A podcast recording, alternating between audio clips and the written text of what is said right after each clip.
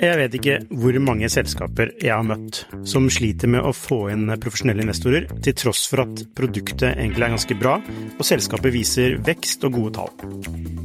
Hvis det er én ting de proffe investorene er på utkikk etter, i tillegg til at du bygger et bra selskap, selvfølgelig, er hvordan du håndterer dine aksjonærer, eller ditt såkalte captable, som det heter på startupsk. Et ødelagt captable setter rett og slett en stopper for selskapsutvikling. Unlisted.ai gjør det mulig for selskaper å håndtere aksje- og opsjonsprogrammer, aksjeeierboken, captable og det meste av rettigheter inn mot aksjene i selskapet på ett sted. Prøv unlisted.ai sin gratisversjon i dag.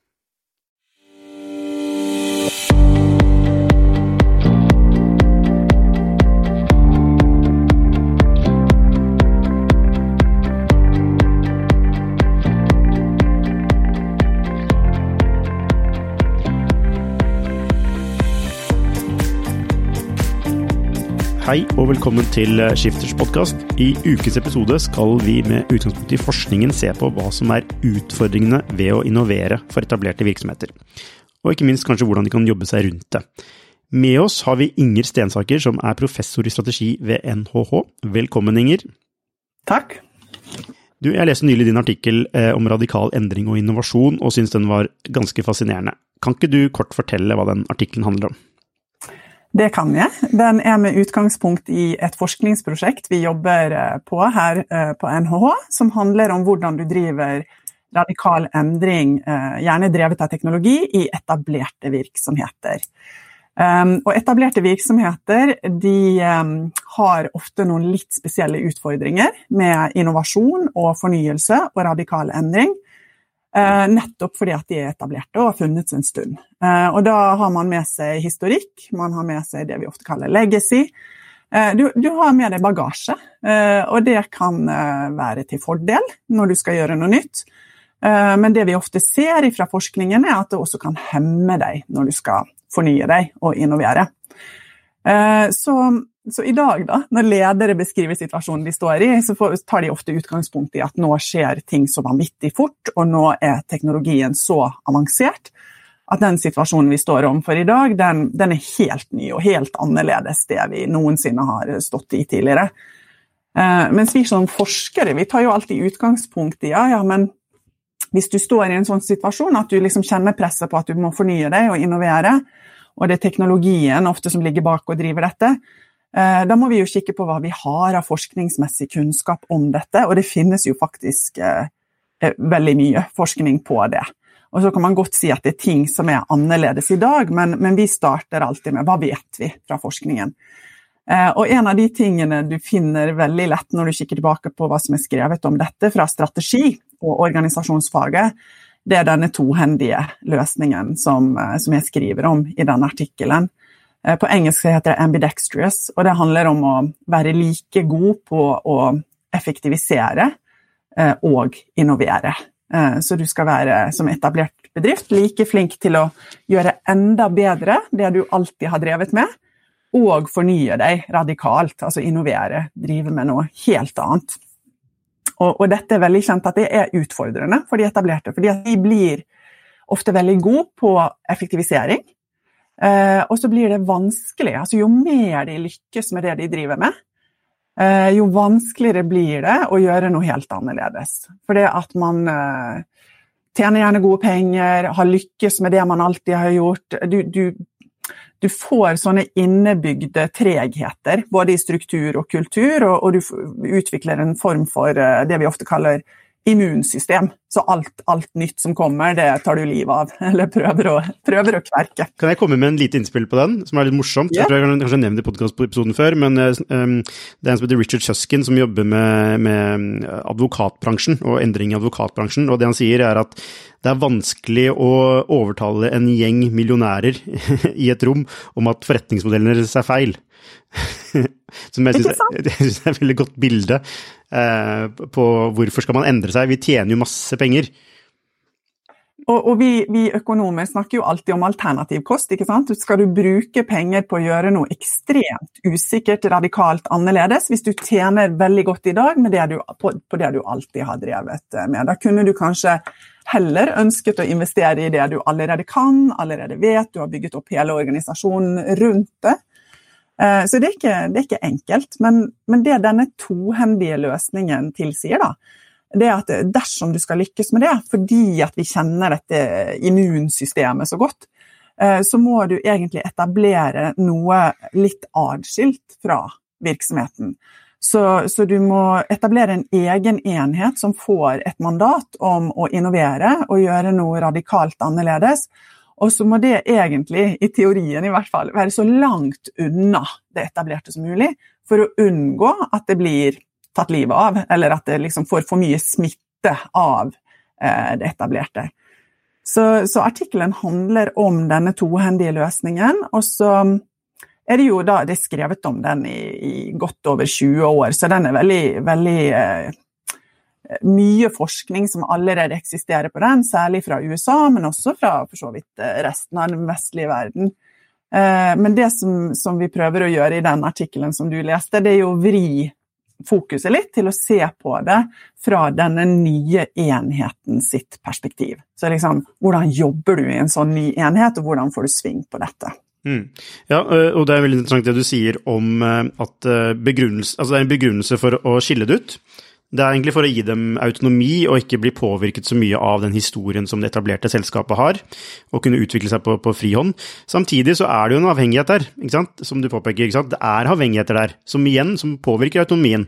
Så, så altså, hvor, hvor, hvor, viktig er det aspektet der at du må evne å kanskje klare å karre til autonomitet, eller autonomi, som det heter. Ehm, er, er det noe du har sett litt nærmere på? Ja, altså Akkurat det spenningsfeltet der er utrolig interessant. For hele løsningen handler om at eh, det er en erkjennelse at du vil ikke lykkes hvis du prøver å innovere innenfor det etablerte. Altså En av våre samarbeidspartnere er f.eks. DNB. Så skal du prøve å gjøre noe radikalt annerledes innenfor DNB. Da tilsier den teorien og dette med tohendighet det, det er veldig vanskelig å lykkes med. For det vil på en måte ikke få plass og rom og ressurser.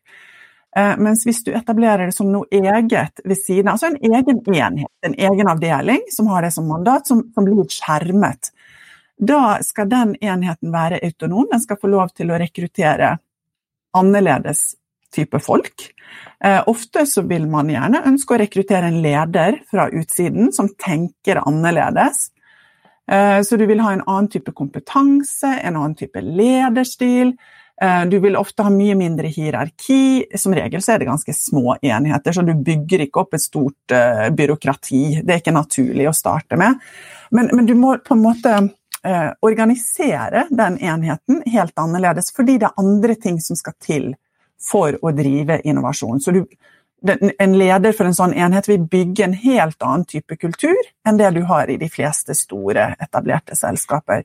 Og da må du få frihet. Du får rom ved å gi autonomi. Og det er jo særlig toppledelsen da, som, har, som har ansvar for både å sette opp en sånn separat enhet, eh, rekruttere inn en riktig ledelse i en sånn, og, og gi nok frihet. Men så sier du jo, men det er jo avhengigheter, og det er det. fordi at eh, denne nye enheten er jo fortsatt innenfor det større DNB-systemet, eller hvilken eh, organisasjon det nå er, og er helt avhengig av ressurser fra den etablerte. Så det er jo her på en måte toppledelsen må legge sin beskyttende hånd og, og, og skjerme og sikre at den nye enheten får ro og ressurser og det som trengs av annen type støtte for å jobbe frem det nye. Men hvor eh, krevende er det for en toppledelse? Altså En toppledelse kan også gå inn i dette med de beste intensjoner, men så er det noe som påvirker markedet, eh, som gjør at fokus havner et annet sted for toppledelsen. Mm. Dette er ikke kjerne. Er man ikke veldig utsatt hvis man, man er ett sånn bet i en stor organisasjon, som for så vidt i seg selv er en veldig høy risiko? Man satser på én ting, eller noen få ting. Eh, men så er jo også da eh, finansieringen veldig utsatt, fordi den, den kan, det kan være andre ting som konkurrerer om den. Ja, det er jo det. Det er jo det, så, så det er ikke altså Det ser veldig sånn ut som en veldig enkel løsning, men det er jo ikke det. For toppledelsen vil bli utfordret. Eh, toppledelsen vil bli utfordret av det etablerte, og også potensielt av eh, eksisterende kunder, eh, investorer, av andre rundt omkring eh, virksomheten. Og den nye enheten vil også bli utfordret holdt på å si hver eneste dag. Så vil resten av organisasjonen stille spørsmålstegn med hvorfor får denne nye enheten ressurser? Hvorfor får de rekruttere de beste folkene? Hvorfor får de finansielle midler som vi som sitter i det etablerte? Faktisk, det er vi som skaper de verdiene. Hvorfor driver vi og finansierer dette? Som ofte eh, oppfattes som ekstremt risikofullt og, og, usikkert om det noensinne kommer til å slå til. Ja. Er det, er det sånn er det mange tilfeller hvor det faktisk lykkes? Altså, jeg har bare inntrykk av at det er veldig ytterst sjelden at, eh, at man etablerte selskaper lykkes med, kall det litt sånn på grensen til radikal innovasjon. Ja, eh, det er det jo også en god del bevis på at eh, det er vanskelig. Men vi har også etter hvert en god del forskningsmessig bevis på at ja, etablerte bedrifter kan lykkes med det. Eh, og mye av det som vi skriver om i den artikkelen du refererer til, er basert på Tushman, Tushman og O'Reilly sin forskning om ambidextrous organizations. Og de har jo skrevet en hel bok med caser, særlig fra USA, da, eh, på etablerte organisasjoner på tvers av bransjer som lykkes med radikal innovasjon. Og det, det vi driver og samler i forskningsprosjektet vårt òg, vi samler nå på caser eh, hvor Eh, gjennom f.eks. den tohendige løsningen etablerte virksomheter har lykkes. Men det er jo bare én måte for etablerte å jobbe med radikal innovasjon. Den tohendige modellen er bare én av mange måter, og de fleste etablerte virksomheter satser ikke alt på en tohendig løsning. De jobber med mange ulike alternative løsninger parallelt. Kan, kan du nevne noen andre eksempler på den andre løsninger enn den tohendige? Ja, absolutt. Eh, noen av disse løsningene som vi ser på, er liksom det vi kaller innenfor organisasjonen. Så du har på en måte Du jobber internt med det. Så nå er det jo veldig mange som jobber med å bli agile. Um, og så er ikke vi helt sikre på om vi har så mange gode forskningsbaserte eksempler på at det leder til radikal innovasjon og endring, men det de gjør, er i hvert fall at det gir en voldsom fart og veldig mange som jobber agilt, blir utrolig giret av det og entusiastiske, så det gjør noe med organisasjonen og kulturen. Um, andre uh, løsninger handler om å se eksternt, altså å jobbe enten i samarbeid med startup-miljøer eller ved å investere i uh, startups. Uh, og Det er typisk som vi kaller åpen innovasjon, eller at du inngår i større økosystem og innoverer gjennom økosystemer. Uh, så det er absolutt ikke bare én vei til, til, Roma. Det er mange ulike modeller som finnes, og, og vi jobber med, med flere av dem, fordi vi ser at de aller fleste nettopp satser på flere ulike måter å drive innovasjon. Kan man si noe om hvilken modell som er best? Um, jeg tror ikke det finnes en beste modell. Sånn Vår tenkning rundt det da, er at uh, de kanskje løser litt forskjellige utfordringer. Uh, så hvis uh, utfordringen er at du, det går altfor tregt, du har ikke nok fart, så vil det å jobbe agilt kunne gi deg fart. Hvis utfordringen handler om det vi snakket om i sted, at alt det nye blir på en måte kvelt, det, blir, det får ikke rom til å vokse frem, så kanskje den tohendige modellen er bedre. Eh, hvis du som etablert eh, egentlig ikke aner i hvilken retning du skal bevege deg, så kan det å samarbeide med startups og få inspirasjon og, og lære av tenkningen til startups kanskje være det du trenger. Så, så, måten vi jobber med det, er å kikke på hva er det egentlig disse ulike løsningene hjelper deg med. Hva, det, hva slags problemer løser de? Og det er ulike innovasjonsproblemer og hva skal til for at, eh, for at, de skal lykkes. Men vi står jo midt i et stort forskningsprosjekt og har to år igjen, så, så, vi ser ikke for oss at vi skal finne noen vinnere, men at vi skal liksom finne en hel sånn portefølje med ulike løsninger som gir deg forskjellig dra, drahjelp. Da. Det, mm. det, sånn vi har gått inn i det, sånn vi tenker rundt det. Ja, altså Jeg kan kanskje foreslå én ting, jeg vet ikke om det er riktig, men jeg har inntrykk av at uansett hva du velger, så må du gå litt sånn all in på det. Ja, ja, du må, det, det, du må ikke være for puslete. Nei. Eh, men jeg tror ikke du trenger å velge kun én måte. Hvis du er en stor, etablert aktør, så kan du helt fint ha et samarbeid gående med startup samtidig som du har en tohendig modell på noe som du ser mer konturen av og vet hva du skal hva du ønsker. Vi, vi snakker jo f.eks. om VIPS som et eksempel eh, som ble drevet frem ved at du laget en tohendig løsning i DNB, hvor man også jobbet agilt. Så mm. da har du kombinasjoner av disse ulike. Ja, Poenget mitt er ikke at man skal kun gjøre én ting, men at man, at man som du sier, da, ikke, må ikke bli for puslete. Det må ikke bare være ja. en sånn greie man kaster ut som et prosjekt, eh, og så gir man det ikke nok eh, kraft og kjærlighet da, til at det faktisk kan lykkes. Veldig godt poeng. Ja, er, er, det, er, det, noe du ser, at mange, at mange, faktisk ikke gjør det bra nok? Altså det, det, er for dårlig på execution av det de prøver å få til? Ja, det syns jeg er et veldig godt poeng. Og du må ha commitment i toppledelsen. For hvis toppledelsen tenker at nå etablerer vi noe langt ute i organisasjonen her på si, eh, som man så ikke bryr seg så mye med, så er det veldig lite sannsynlig at du får noen resultater ut av det. Mm. Men hvis vi skal se på da, hvem er det som lykkes av de som velger tohendig-modellen? Altså, hva hva, hva liksom, basert på det du ser, da, hva, hvem lykkes med den modellen?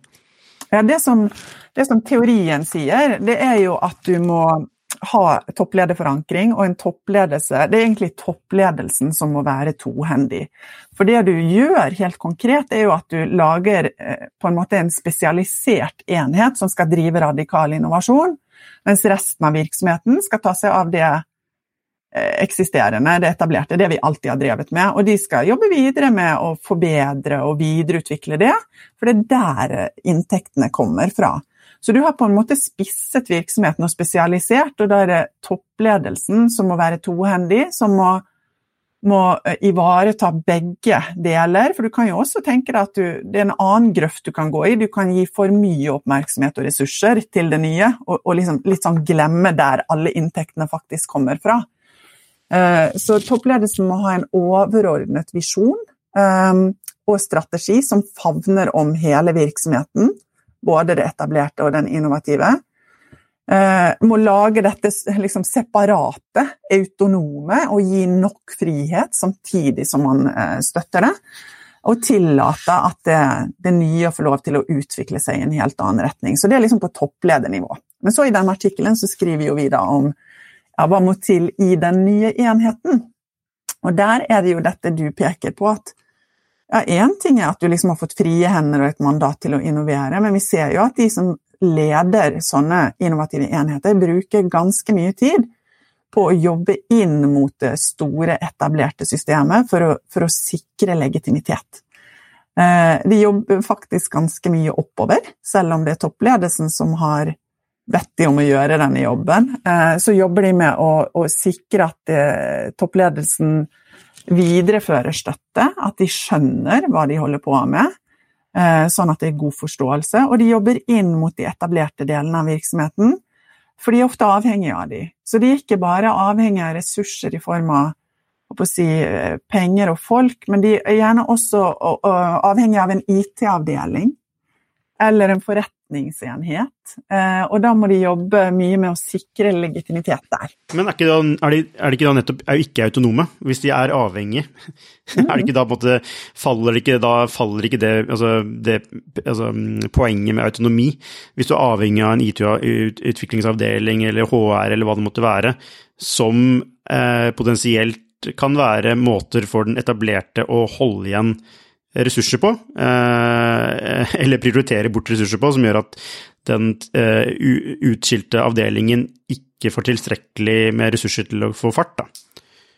Ja, Det er et veldig godt poeng, og det er jo det som er balansegangen. ikke sant? Fordi at du har en situasjon hvor du skal få frihet og rom og autonomi, og samtidig så innser jo disse eh, som sitter i ledelsen i, i disse innovative enhetene, at du, du, du, kommer ikke så langt med bare 100% autonomi. For du er avhengig av det etablerte, så du må jobbe med å bygge legitimitet. Men det vi ser, for vi, vi gjør jo mye studier over tid, så vi følger disse enhetene over tid.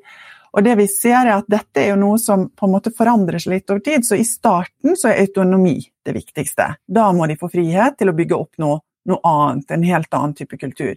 Men så etter hvert som tiden går, så blir det mer og mer fokus da, på, å, på å bygge legitimitet og knytte båndene til det etablerte.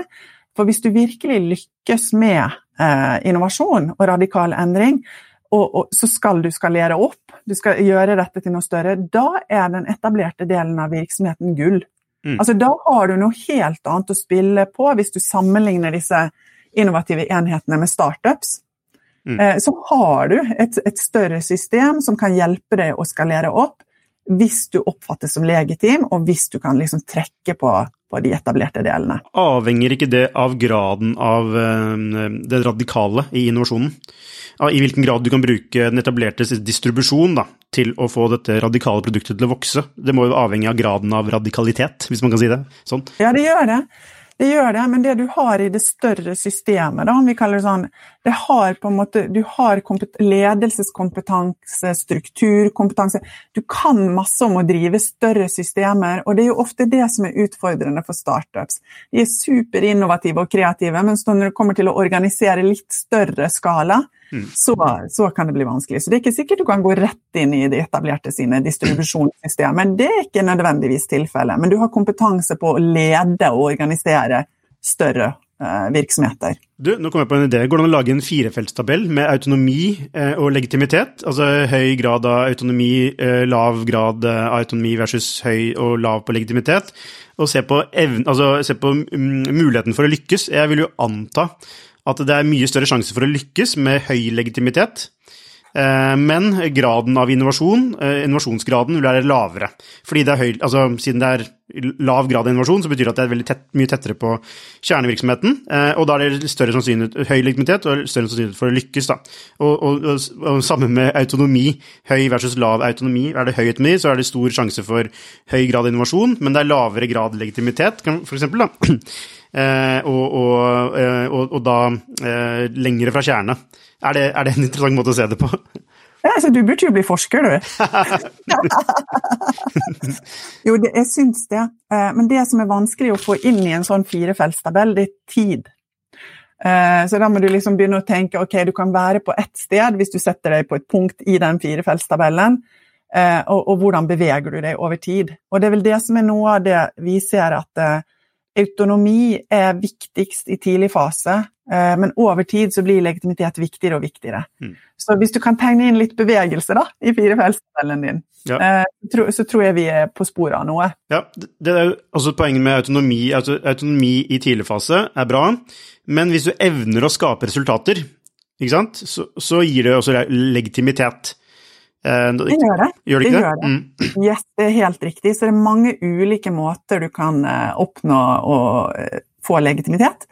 Og det er klart, hvis du lykkes veldig godt, så, så vil det gi en legitimitet i det større systemet. Ja. Og, og, og, noe som er interessant, er å se litt på hva som skjer med sånne innovative enheter over tid. Fordi at I den opprinnelige teorien om dette, så er det en tanke om at du etablerer noe som er litt sånn på siden, og så når det har fått rom til å vokse seg til og til å bli noe helt annerledes, og når det lykkes, og, og, og da oppnår legitimitet ved at det lykkes, så trekker du det inn igjen. Og så skal det da liksom smitte over på hele det etablerte virksomheten. Og det, det er noen som gjør dette. Altså Skipsted er helt rå på dette. De har, de har gjort det i 20 år, og de er knallgode på det. Og de gjør det på ulike nivåer i i Skipsted-systemet. Så de lager noe eget og lar det liksom vokse seg stort og sterkt og, og, og, vellykket. Eh, det er ikke alltid det gjør det, noen ganger må du legge det ned. Men de som faktisk vokser seg store og sterke og blir gode, så henter de det inn igjen. Mm. Så, så, det er liksom grunntanken. Men det vi ser, er jo at du har jo sånn som, sånn som VIPS, da. Eh, det er jo en annen historie, hva som skjer over tid med VIPS. For de blir jo spunnet ut, og så inviterer de andre eiere inn. Så de spinnes jo helt ut av virksomheten. Mm. Eh, så det er jo ikke Altså legitimitet er jo kanskje først og fremst viktig hvis du skal inn igjen i det etablerte, eller hvis du skal leve videre som en del av det etablerte. Hvis du velger å spinne det helt ut, så er ikke den eh, legitimiteten internt den er ikke like viktig. Nei, men, eh, men spinning, det å spinne ut VIPS ga jo en legitimitet eksternt, eh, yes. jeg tror. Mm. Yes. Det var kanskje litt av grunnen til det også, eh, både ja. med tanke på at, eh, altså det å klare å slå sammen eh, altså bank-ID, bankaksept og VIPS, ikke minst. Altså du klarer å konsentrere det i ett selskap. Men også det som var bakgrunnen for VIPS, da, det var å ha et produkt som kunne konkurrere mot de utenlandske betalingsløsningene som var på vei inn i, det norske markedet. Mm. Og da gir du legitimitet og, og, og knytte seg sammen da, de andre sparebankene som et sånt felles forsvar mot det. Så, så legitimitetsbegrepet er jo interessant både på selskapsnivå, men også på det, eh, markedsnivå, er det ikke det? Jo, absolutt. Jeg er helt enig med deg. Du definerer konkurransen som global, så gir det helt klart mening å slå seg sammen innad i Norge. Eh, men, men hvis du ser på forskningen på legitimitet, eh, så har den egentlig vært mer eksternt orientert. Det har handlet veldig mye om eksterne interessenter, altså sånn stakeholder-tenkning og hvordan du oppnår legitimitet. Så så her har vi lyst til å, å jobbe litt mer på, det, på, denne interne legitimiteten. Og det er gjort litt på, på hvordan, eh, hvordan, endringsagenter, altså innenfor endringsteori, hvordan endringsagenter oppnår legitimitet til å eh, implementere en endring, eller få liksom aksept for en endring. Men ikke så veldig mye, så her, eh, her tror jeg det er masse spennende som kan gjøres fremover. da. Ja. Eh, ja, du er jo eh, ekspert på endringsledelse. Nå husker jeg ikke hva han heter. Er det Kotter, kan det stemme? Mm. Som snakker om ja, leading change. Det er jo egentlig ganske relevant inn, inn i innovasjonsfaget. For det, altså, innovasjon handler jo om endring, på en måte, så endringsledelse må jo være et superrelevant tema inn der. Vi syns jo det. ja. det. Og, og um, i det forskningsprosjektet vi har, så har vi personer med spisskompetanse innenfor ledelse, HR, strategi, organisasjon, endring. Så vi kommer liksom inn med de perspektivene og ser på innovasjon. Uh, og hvis du tar liksom endringsbrillene på, så er veldig mye av det som er skrevet om innovasjon um, handler lite om motstand. da. og, og du, du, ser jo at det kan være, i hvert fall i etablerte virksomheter, mye motstand også mot innovasjon. Så det er ikke bare sånn effektiviserings- og kostnadskutt, den type endring som, som, kan trigge motstand. Innovasjon kan også gjøre det. Så det syns vi er veldig spennende. Og vi har jobbet lenge med, med an, andre endringer, som er mer sånn effektiviseringsmål knyttet til endringen. Og da da har vi skrevet om eh, endringskapasitet, og hvordan bedrifter kan utvikle en slags muskel da, for, å, for, å, bli god på å gjennomføre nødvendige endringer. Eh, så det vi har gjort nå, er at vi tar med oss det tankegodset inn for å se på innovasjonskapasitet, og hva, hva skal til for å bygge en muskel i etablerte virksomheter for at de skal klare å fornye seg og innovere igjen og igjen og igjen. Altså ikke, ikke bare en sånn engangshendelse, eh, eh, men at du lykkes igjen og igjen. Dette er utrolig interessant. Innovasjonskapasitet det er antakeligvis et begrep som dere har eh, lagd med, med, en Altså, det må jo være bygget opp av noe. Hva, kjen, hva, hva, ligger i innovasjonskapasitet? Ja, Vi holder på å bygge det akkurat nå. da. Ja, mm. Så vi, vi, skriver bok om det. Kristine Meyer, Rune Bjerk, Anne Katrin Haueng og jeg. Eh, så vi um, bygger som sagt på tenkningen vi har eh, jobbet med i mange år, med endringskapasitet. At vi ser på det som en muskel. Vi tenker det er noe som etablerte virksomheter kan trene opp, og så må de liksom vedlikeholde de. Så du må, du må, begynne å jobbe med innovasjon. Du klarer ikke bare å sitte og tenke på det eller teoretisere rundt det. Du, du, du må liksom danne deg noen erfaringer med det. Eh, og så handler det om å bygge opp noen ferdigheter i organisasjonen. De er egentlig godt kjent i, i strategilitteraturen, for da handler det om at du det er andre ferdigheter enn det som gjelder for daglig drift. For det er egentlig omstillings... Eh, det vi kaller dynamiske ferdigheter. Da må du evne å, å sense, du må fange opp hva er det som skjer i omgivelsene. Jeg vet ikke hvor mange selskaper jeg har møtt som sliter med å få inn profesjonelle investorer, til tross for at produktet egentlig er ganske bra, og selskapet viser vekst og gode tall. Hvis det er én ting de proffe investorene er på utkikk etter, i tillegg til at du bygger et bra selskap, selvfølgelig, er hvordan du håndterer dine aksjonærer, eller ditt såkalte cap table, som det heter på startupsk. Et ødelagt captable setter rett og slett en stopper for selskapsutvikling. Unlisted.ai gjør det mulig for selskaper å håndtere aksje- og opsjonsprogrammer, aksjeeierboken, captable og det meste av rettigheter inn mot aksjene i selskapet på ett sted. Prøv unlisted.ai sin gratisversjon i dag. Eh, noen som skriver om dette, snakker om at du må liksom se rundt hjørnet. Du må se hva som skjer rundt hjørnet. Og, og veldig mange bedrifter jobber jo med, med scenarioer for å jobbe med fremtidstenkning og hva er det egentlig som skjer fremover. Så det ene ferdigheten. Den andre handler om at det holder ikke å sense det og skjønne og liksom ha fingerspissene der ute. Du må også gripe mulighetene når de byr seg. Eh, og den tredje er jo veldig nært knyttet til endringsledelse, for det handler om å transformere organisasjonen. Så du senser mulighetene, du griper de, og så gjør du det du trenger med organisasjonen for å faktisk få sving på det. F.eks. den tohendige modellen, eller begynne å jobbe agilt. Mm. Men er det, er, det, er det, dette dere kaller for innovasjonskapasitet? Det er en del av det. Det er en viktig brikke i det. Så det er liksom sånn du begynner å bygge musklene. Mm. Eh, og så har vi en del andre elementer inn i forståelsen av det. Eh, så én ting er at du må bygge disse ferdighetene, men så må du faktisk, som du var inne på, du må satse. Det, det, er liksom ikke bare å holde på å putle og putsle med noe i det små. Du må eh, tørre å satse litt stort.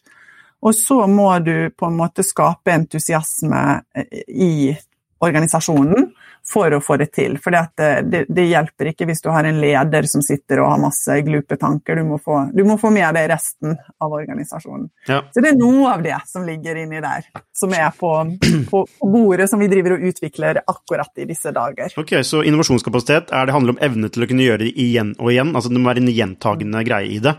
Så mm. f.eks. det å utvikle VIPS eh, betyr ikke nødvendigvis at man har en høy grad av innovasjonskapasitet, forstår jeg det riktig? Mm, det betyr at du har begynt. Du har begynt den reisen, du har utviklet noen eh, ferdigheter. Hvis du spinner ut VIPS, og alle de dynamiske ferdighetene forsvinner ut sammen med VIPS, eh, så er det jo litt synd. Eh, det tror ikke vi. Vi tror man har klart å utvikle noe som også ligger igjen i resten av DNB, og vi ser jo at de holder på med masse andre ting i virksomheten som som ser ut til å bygge innovasjonskapasitet. Nettopp. Det er et begrep, eller det er to ting jeg snakker om. Eh, altså dette med motstand, eh, men først dette med altså, eh, Det er et begrep som heter innovation theater, som blir brukt da om etablerte selskaper. At det, det de faktisk gjør, er bare sånn spill for galleriet for å se, mer se innovativt ut. Altså Innovasjon har blitt brukt som et markedsføringsgrep. Er det noe du kjenner til, uh, og i hvilken grad uh, kan det være på en måte ødeleggende uh, for en organisasjon? Mm. Altså, det er ikke noe som vi har sett i forskningen vår, at det er tegn liksom, på at noen bare driver et sånt spill for galleriet. Men det er jo et veldig velkjent fenomen, for det har du jo også når det gjelder f.eks. bærekraft, når man snakker om grønnvasking. Mm. Du har bedrifter som hiver seg på nye trender fordi at de ønsker å å fremstå som at de er moderne, men så har de egentlig bare touchet noe på overflaten. ikke sant? Eh, andre sånn klassiske endringer, hvis du jobber med lean eller du jobber med noe så tilsynelatende så gjør du det, men du gjør det egentlig ikke, det stikker ikke så dypt. Da får du jo absolutt ingen effekter ut av det. Så det, det vet vi jo at det på en måte Da bruker du kanskje en del tid og krefter på å kommunisere noe som som egentlig du ikke kan det, er ikke mulig å få noen resultater av det. Og så kan det også tenkes at du rekrutterer nye ansatte som faktisk tror at de skal få jobbe med dette, eh, men som ganske raskt ser at det er bare det vi kaller lip service. Det er ingenting, det, mm. det er ingenting konkret som faktisk eh, skjer i organisasjonen. Så det, det Nei, jeg har ikke, har, har ikke sett det i de virksomhetene vi driver og forsker på nå, men jeg jeg skjønner godt at du sier det, for det er klart at det er akkurat som andre typer endringer, så vil det kunne skje. Mm. Så det andre, andre, spørsmålet var Du nevnte dette med motstand. Eh, og så tenker jeg ok, det er Jeg vil tro det er noe sånn eksplisitt motstand, at man faktisk er imot det. At man skal skille ut og innovere. altså som en slags, Noen vil se på det som konkurrent i eksisterende virksomhet, noen vil se på det som en utgiftspost etc. Eh, men så har du også en motstand i form av, som er implisitt og kanskje litt sånn ubevisst, i form av at du har rutiner på at du er veldig god på noe, og, da, og de rutinene samsvarer ikke med å hjelpe en annen avdeling med etc. Eh, for at de skal innovere. Um, altså, dette med motstand, hvor viktig er det et innovasjonsperspektiv, altså for å se på hvordan eh, etablerte selskaper innoverer? Ja, Vi tror det er mye viktigere enn det som forskningen tilsier. Da. For det, det, det, er ikke egentlig skrevet så mye om motstand mot innovasjon. Det er mye mye mer vi vet fra motstand mot endring. Da. Uh, og det er klart at den eksplisitte motstanden, den er jo ofte den som er enklest å ta tak i. For den er eksplisitt, alle hører og alle ser det. Uh, mens den som er litt mer skjult, da, som jeg opplever at du snakker om, enten at det er i form av rutiner og sånn gjør vi det her, og sånn har vi alltid gjort det, eller litt mer sånn passiv, stilletiende motstand. Det er ikke det at jeg motarbeider deg, sånn at noen ser det, men jeg leverer aldri når du ber meg om noe. Jeg er bare ikke på i det hele tatt. Den er jo mye, mye, mye vanskeligere å få has på, mm. ikke sant? Ja. ja. Um, ja, ikke sant. Og den og, um, hvis, du ser, hvis, du ser, på fra endringsledelsesperspektiv, da, uh, hva, hva, hva sier forskningen om hvordan overkomme den motstanden? Ja, altså, ledere må jo være tett på. Ledere må lytte Altså, vi jobber bl.a. Med, med eh, sånn narrativer og, og, historier som verserer i organisasjoner. Det er én måte du kan angripe det, det finnes flere.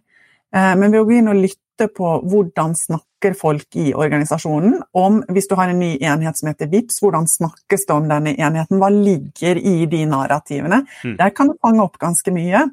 Eh, så i andre, Nå snakker jeg ikke om, om innovasjonssetting, da, men i andre endringer så vil du f.eks. kunne fange opp hvis store deler av eh, de ansatte bare driver og romantiserer om ting sånn som de alltid har vært, og bare ser tilbake i tid, så er det ekstremt vanskelig å få de med på endring. Da har du en stor jobb som leder å gjøre. Så, så bare ved å liksom uh, ha ha øret tett på bakken og lytte til eh, hvordan det snakkes i organisasjonen, så kan du faktisk fange opp ganske mye av sånn passiv eller ikke så eksplisitt type motstand. Da. Mm. Og da handler det jo om å gå inn og, og, og faktisk forme de historiene som fortelles, og, og, jobbe med å snu det til å bli mer, mer fremoverrettet, mer um, tenke 'hvor skal vi', og ikke så mye bare Eh, glorifisere rundt hvordan ting var på 80-tallet eller 90-tallet. Mm, ja, vi har snakket om topplederansvaret i under endring og innovasjon, og ikke minst mellomleder eller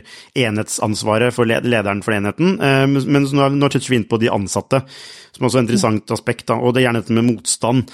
Eh, hva, altså, hvordan få med seg ansatte Eh, altså du, du, nevnte dette med, dette med narrativer, men mm. det jeg er litt nysgjerrig på, er jo hva er ofte driverne, eller hva er ofte måtte, frykten som ligger til grunn for en, uh, altså en uh, motstand mot endring hos den enkelte ansatte? Ja, det kan jo være ganske forskjellige ting. Så hvis vi skal liksom forenkle det og gjøre det litt tabloid, så pleier vi å si at det, det, kan være at jeg vil ikke. For jeg er veldig uenig i at vi skal inn på mobile betalingsløsninger. Jeg syns ikke VIPS er riktig vei å gå. Eller det kan være 'jeg kan ikke'. Altså, jeg skjønner at det kan være lurt å komme seg inn på mobile betalingsplattformer, men jeg har ikke kompetansen. Jeg er redd at jeg ikke har liksom, den teknologiske know-how til å være med på denne reisen. Um, eller det kan være 'jeg, jeg tør ikke'. Altså at det er frykt, en eller annen frykt for at man skal miste noe, miste jobben, miste kollegaer. Så, så vi sier liksom 'kan ikke', 'vil ikke', 'tør ikke'. Og det, det er litt forskjellige ting som skal til, da. Eh, for hvis det er at du ikke at du ikke vil, at du rett og slett er veldig uenig i strategien og satsingen, så vil jo ledelsen måtte jobbe mye mer med å, å begrunne hvorfor skal vi gjøre dette, hva er andre alternativer som vi kanskje ikke syns er like gode. Eh, så det handler jo mer om sånn rasjonelt å begrunne.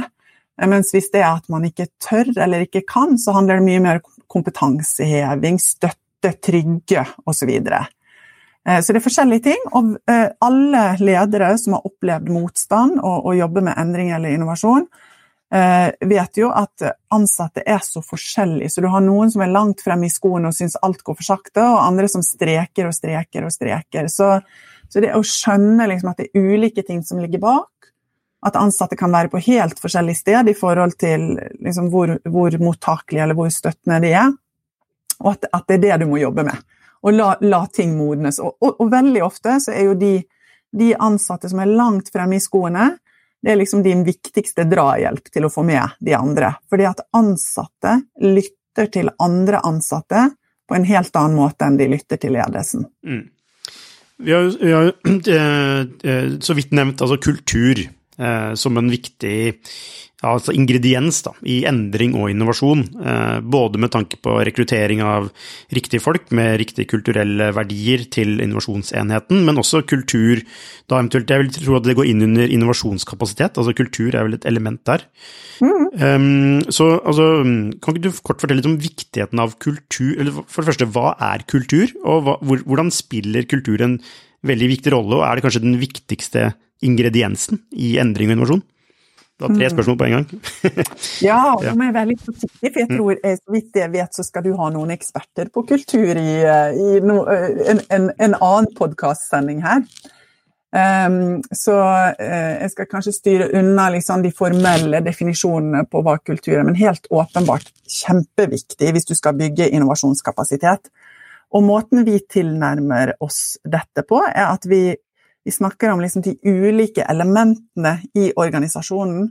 Så hvis du sitter som leder og ønsker å bygge denne endringsmuskelen, eller innovasjonskapasiteten, eh, så har du forskjellige grep du kan ta. Noe handler om å utvikle kulturen og jobbe med kulturen.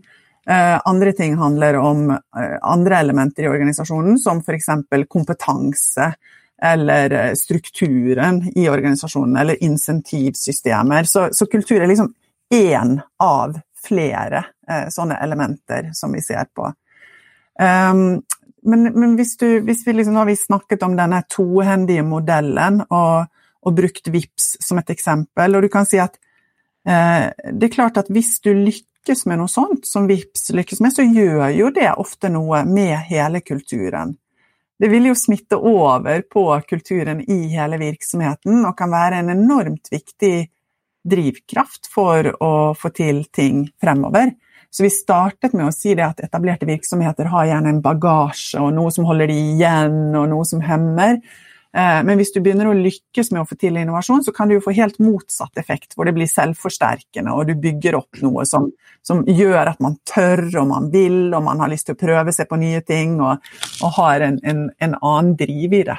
Ja, så, så, kultur er viktig, eh, men det er usikkert i hvilken grad og på hvilken måte eh, det påvirker. Men du sier også at kultur eh, altså det kan jo påvirke kulturen positivt ved å fise til noen konkrete resultater mm. med tanke på videre. Men hvordan får man det til om det Altså, hvordan får man det til første gang? Altså, hvordan, hvordan, hvis man, man har jo legacy, man har jo en kultur Eh, som er veld, antageligvis veldig god på å støtte opp under det og, eksekvere på eksisterende ja. modell. Eh, så, så, hvordan klarer man å snu, eller å få bruke den til å lage noe nytt? Ja. Eh, ja. ja altså det, det, er jo forskjellige måter. Da. Du nevnte hvis du henter inn uh, mange nye mennesker med et annet tankegods, så vil jo de påvirke kulturen. Du kan risikere at de blir litt isolert og støtt ut. Det er, ikke, det er, ikke, gitt at de klarer å påvirke kulturen i en mer sånn innovativ retning, men, men det er jo én måte å, å gjøre noe med kulturen.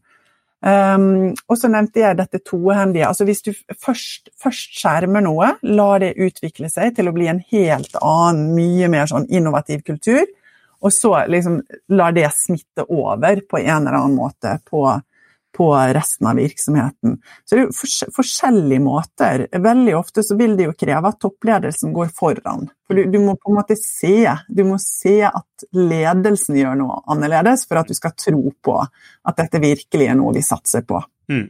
Og i, det, i dette perspektivet, da, hvor viktig er det med kommunikasjon? Var det et ledende spørsmål?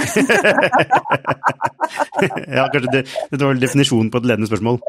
ja, det er jo kjempeviktig. Kjempeviktig. Og du kommuniserer med det du sier, og du kommuniserer med det du gjør. Eller signaliserer i hvert fall med det du gjør. Så både hva som sies og hva som faktisk gjøres, og hvor ressurser, både penger og folk, puttes, er jo sterke signaler på hva det er som verdsettes, og hva det er som satses på her i vår virksomhet. Mm. Og er det slik at um, norske ledere kommuniserer for mye? Uh, det var også et spørsmål, kanskje. Uh, altså, er vi, er vi, flinke nok på å strukturere kommunikasjonen, slik at vi måtte, er på hele tiden? Uh, eller er ikke det nødvendig? Eh, jeg syns det er veldig vanskelig å svare generelt på om norske ledere er flinke nok til å kommunisere. I flere av de store virksomhetene som vi samarbeider med, eh, så har man blitt veldig profesjonell på kommunikasjon. Men det er vel også en sånn ting som man aldri kan bli god nok på. Du blir liksom aldri ferdig med det. Så klart at kommunikasjon er superviktig hvis du skal få til eh, innovasjon. Også kommunikasjon eksternt. ikke sant? Eh, ansatte lytter jo ekstremt mye på hva ledelsen er ute og sier eksternt i media til andre ledere og virksomheter. Så, så der, der, kan man nok alltid jobbe mer. Men jeg må si at det, det er kanskje ikke der vi ser liksom den største hemskoen da, i den type virksomheter som vi har samarbeidet med. Hvor er den største hemskoen, da? Uh, nei, jeg tror at det er mer knyttet til denne bagasjen man har med seg. At du har liksom gjort ting på en spesiell måte, du har blitt veldig god til det. Uh, så du, du, liksom drar med deg det der historiske, og at det ofte, ofte blir litt sånn at det hemmer hva man tenker er greit å gjøre, hva man tenker er mulig å gjøre, hva man tenker er lov å gjøre. Mm. Eh, så det er den, eh, det vi ofte kaller legacy. Men er det ikke det du beskriver noe kultur? Det er en del av kulturen. Mm. Det er en del av kulturen. Men du har jo også noen virksomheter som har en kultur som handler om å være veldig fremoverlent. Og være liksom hele tiden på fremover. Så kultur trenger ikke å være bakoverskuende. Altså, bagasje trenger ikke bare å være sånn hemmende klamp om foten. Nei, men den, har, men, den har, men den har, en påvirkning, det er det du sier. ikke sant? Enten mm. positivt eller negativt, avhengig av hva den er. Absolutt. Mm. Men den kan formes. Den kan formes. Ja. Blant annet med kommunikasjon. Ja. ja, ikke sant. Eh, men det krever jo Altså, jeg har, en sånn, har en sånn eh, Altså, dette er bare en hypotese, men, men jeg tror det krever en bestemt type leder altså toppleder, for å få til disse tingene. Altså det er ikke nok med teorien eh, og struktur altså bare, du, Men det må, det, det må, være en viss grad altså av noe, noe, kanskje uforklarer X-faktor ved topplederen. Eh, jeg vet ikke Er det noe forskning som understøtter det? Ja, om det, er, om det er topplederen Jeg tror topplederen spiller en veldig viktig rolle. Men du kan si at det, noe av det som vi trekker frem som X-faktoren i boken vår, da, i tillegg til disse ferdighetene og at du må evne å, å på en måte eh, skalere de opp, så må du klare å skape entusiasme. Og det tror jeg veldig ofte henger på lederen, eller ledelsen. Ikke nødvendigvis én person, men ledelsen. Fordi at noen har en sånn helt unik måte til å skape entusiasme rundt seg. Til å få alle andre til, i organisasjonen til å ønske å jobbe med de og for de, og liksom dra i samme retning. Eh, så, og, og der, der, der, tenker jeg at eh, ledelsen eh, er, er nok avgjørende for det. Mm, ja, altså, altså, du må evne å skape indre motivasjon hos folk. Mm. Ikke, altså ikke bruke strukturen og hierarkiet til å fortelle folk hva de skal gjøre, men mer at få de, få de ansatte til å ville gjøre det, av egen vilje. Ja. Jo, men jeg tror ikke at det er en motsetning der. Fordi at hele denne tohendige løsningen er egentlig veldig sånn, i hvert fall tilsynelatende strukturell løsning. Og hvis jeg er en sånn veldig gründertype og jobber i en stor organisasjon, så kan det å få ansvar for en egen enhet som skal drive innovasjon, altså den strukturelle greien, kan kanskje utløse en entusiasme hos meg. ikke sant? Ah, jeg kan rekruttere akkurat de jeg vil, jeg bygger opp organisasjonen og min enhet for å gjøre noe radikalt annerledes.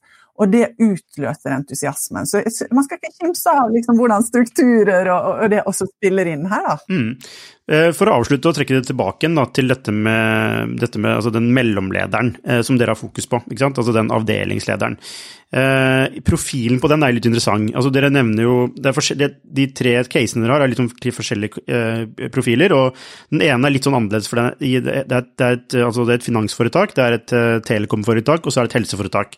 Helseforetaket er litt annerledes uh, bare oppbygd og, og, kanskje ikke like uh, relevant. Um, men Um, uh, altså, hva er det som, kjennetegner, altså, hva som uh, kjennetegner den altså, personen som kan lykkes med den type uh, Kall det ekstern innovasjon. fordi det er, sånn, det er et gründerelement, men det er også et sånt element av corporate. Du må skjønne du må skjønne spillereglene. Du må evne mm. å lede oppover, eller å drive med oppoverledelse, som du skriver. Så mm. Kan du ikke beskrive, er, det, er det en gründer som er perfekt der, eller er det noen andre profiler som er perfekt i den rollen? Ja, Det er et kjempe, kjempegodt spørsmål. For det, det man ofte tenker, er at det bør være en ekstern person. Altså Hvis du virkelig skal ta et oppgjør med den der bagasjen og historikken og legacy, så tenker du da må vi rekruttere noen utenifra. Gjerne en gründertype, for det er det du ønsker. Du ønsker å bygge mer sånn entreprenørskapskultur i denne nye enheten. Men det vi ser da, er at det trenger faktisk ikke være noen utenifra. For like ofte så finner vi at man har rekruttert noen innenifra, men som er litt sånn gründertype. Så, så, det er vel mer de der personlige egenskapene heller enn om det er eksternt eller internt rekruttert, som er viktig. Eh, og så er det nettopp det du sier, at evnen til å bygge opp og være en slags gründer innenfor et større system. Du må skjønne det større systemet, for ellers vil du aldri kunne oppnå noe. Altså, da, da blir du bare en sånn avdeling som blir støtt ut, som blir sær, som ingen andre ønsker å ha noe med. Og da, da kan du bare lykkes hvis det blir spunnet ut.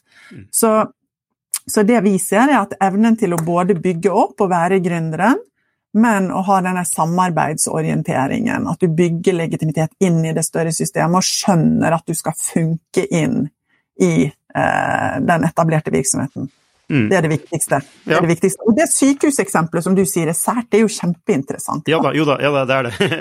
uh, ja, nei, altså, det, altså, Du nevner jo da uh, i hvert fall to ting her.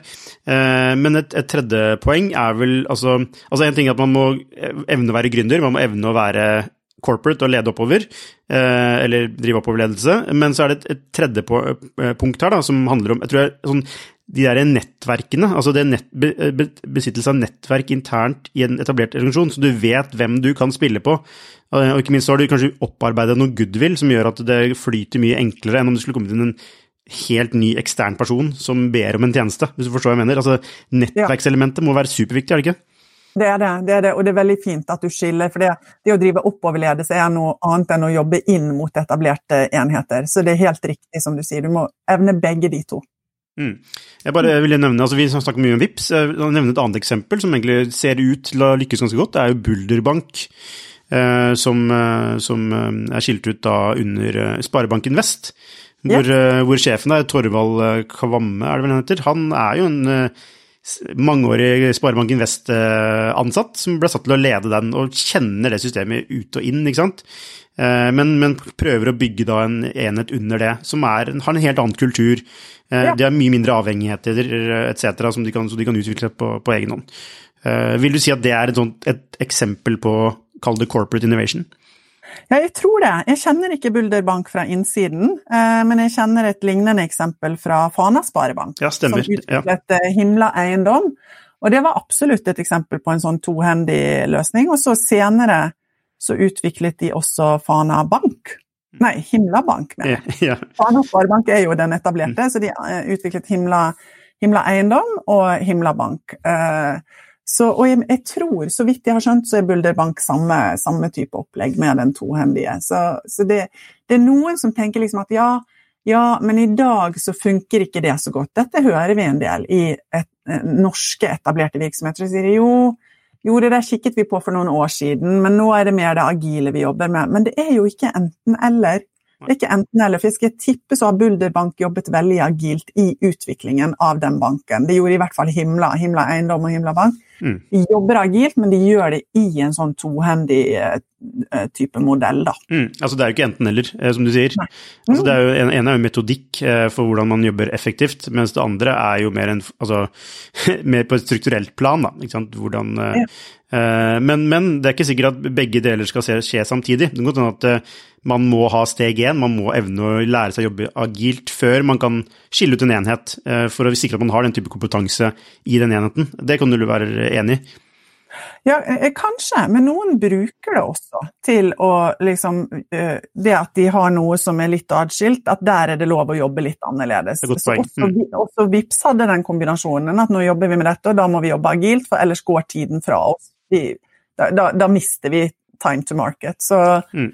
Så jeg tror du også kan jobbe med det parallelt. Ok, eh, Til slutt så vil, jeg bare, så vil jeg be deg om å gi tre råd. Altså ett råd til en toppleder som skal eh, radikalt eh, innovere. Hva, hva er det ett råd til han eller henne? Eh, ett råd til eh, den mellomlederen, eh, avdelingslederen, som skal nå bygge den enheten. og ett råd til den ansatte som skal være med i den enheten. Hva, hva ville vært dine tre råd der? Mm. Topplederen, snakker vi om den tohendige modellen? Er ja. det råd innenfor den? Yes. Topplederen må skjerme og støtte. Skjerme og støtte. Aller, aller viktigste for å få den tohendige modellen til å virke. Mellomlederen må eh, jobbe veldig med å bygge, bygge det annerledes. Og nå har vi snakket masse om hvordan man må bygge legitimitet òg. Det kommer etter, etter, hvert, men det første du må gjøre, er å bygge opp dette som er helt annerledes internt i det nye. Eh, den ansatte, og du sa at den ansatte skulle jobbe i den nye enheten. Ja, Der tror jeg at vi har litt å lære av sykehuscaset, da, i eh, denne artikkelen som du refererer til. For som ansatt i en sånn enhet, så må du være litt sterk og modig. Noen tenker at ja, det gjelder å være kreativ og kul og liksom være med på det nye. Men som ansatt så kan du også liksom få kjenne litt på at resten av organisasjonen er ikke bare happy med det som foregår i den innovative enheten. Mm. Og være forberedt på liksom, kanskje måtte stå opp litt og tale eh, saken for innovasjon. Ja, og det er vel i friksjon man vokser, er det ikke, er det ikke sånn? Så, mm. så det, det, er kanskje noe å anbefale, å, å ta den, eh, den friksjonstunge jobben det er å gjøre den nytt. Um, Inge Stensaker, tusen hjertelig takk for dine innsikter i dette med endring og innovasjon. Eh, jeg har i hvert fall lært veldig mye, både av å lese artiklene som anbefales, og ikke minst av å snakke med deg nå. Så du holder på med et forskningsprosjekt nå som skal vare i, som er i to år til. Hva er, hva er det ultimate svaret altså hva er det ultimate svaret dere etter? Hva, hva, hva er spørsmålet, og hva, hva tenker du er svaret? Svaret er, eh, altså spørsmålet er hvordan kan etablerte virksomheter eh, radikalt fornye seg? Eh, og det vi håper å komme ut med, er jo håper å si en koffert full med løsninger. Og vi kan ha et knippe ulike løsninger som vi sier hvis dette er problemet, så er dette løsningen. Og for å få denne løsningen til å funke, så må du gjøre ABC. Det er svaret. Så det er ikke ett svar, men det er et knippe ulike Eh, løsninger à den tohendige modellen. Det er som en ekte forsker skulle sagt det. Yes. Eh, Inger, tusen takk igjen, og lykke til med forskningsprosjektet. Takk skal du ha, Lukas. Hei, hvis du likte denne episoden, så abonner på den, og gi den gjerne en femstjerners rating med dine tanker. Hvis du er interessert i temaene vi tar opp på denne podkasten, så anbefaler jeg deg å gå inn på skifter.no, og hvis du mener vi fortjener det, så kan du gjerne støtte oss ved å abonnere på Skifter. Takk for at du hørte på, så ses vi neste uke.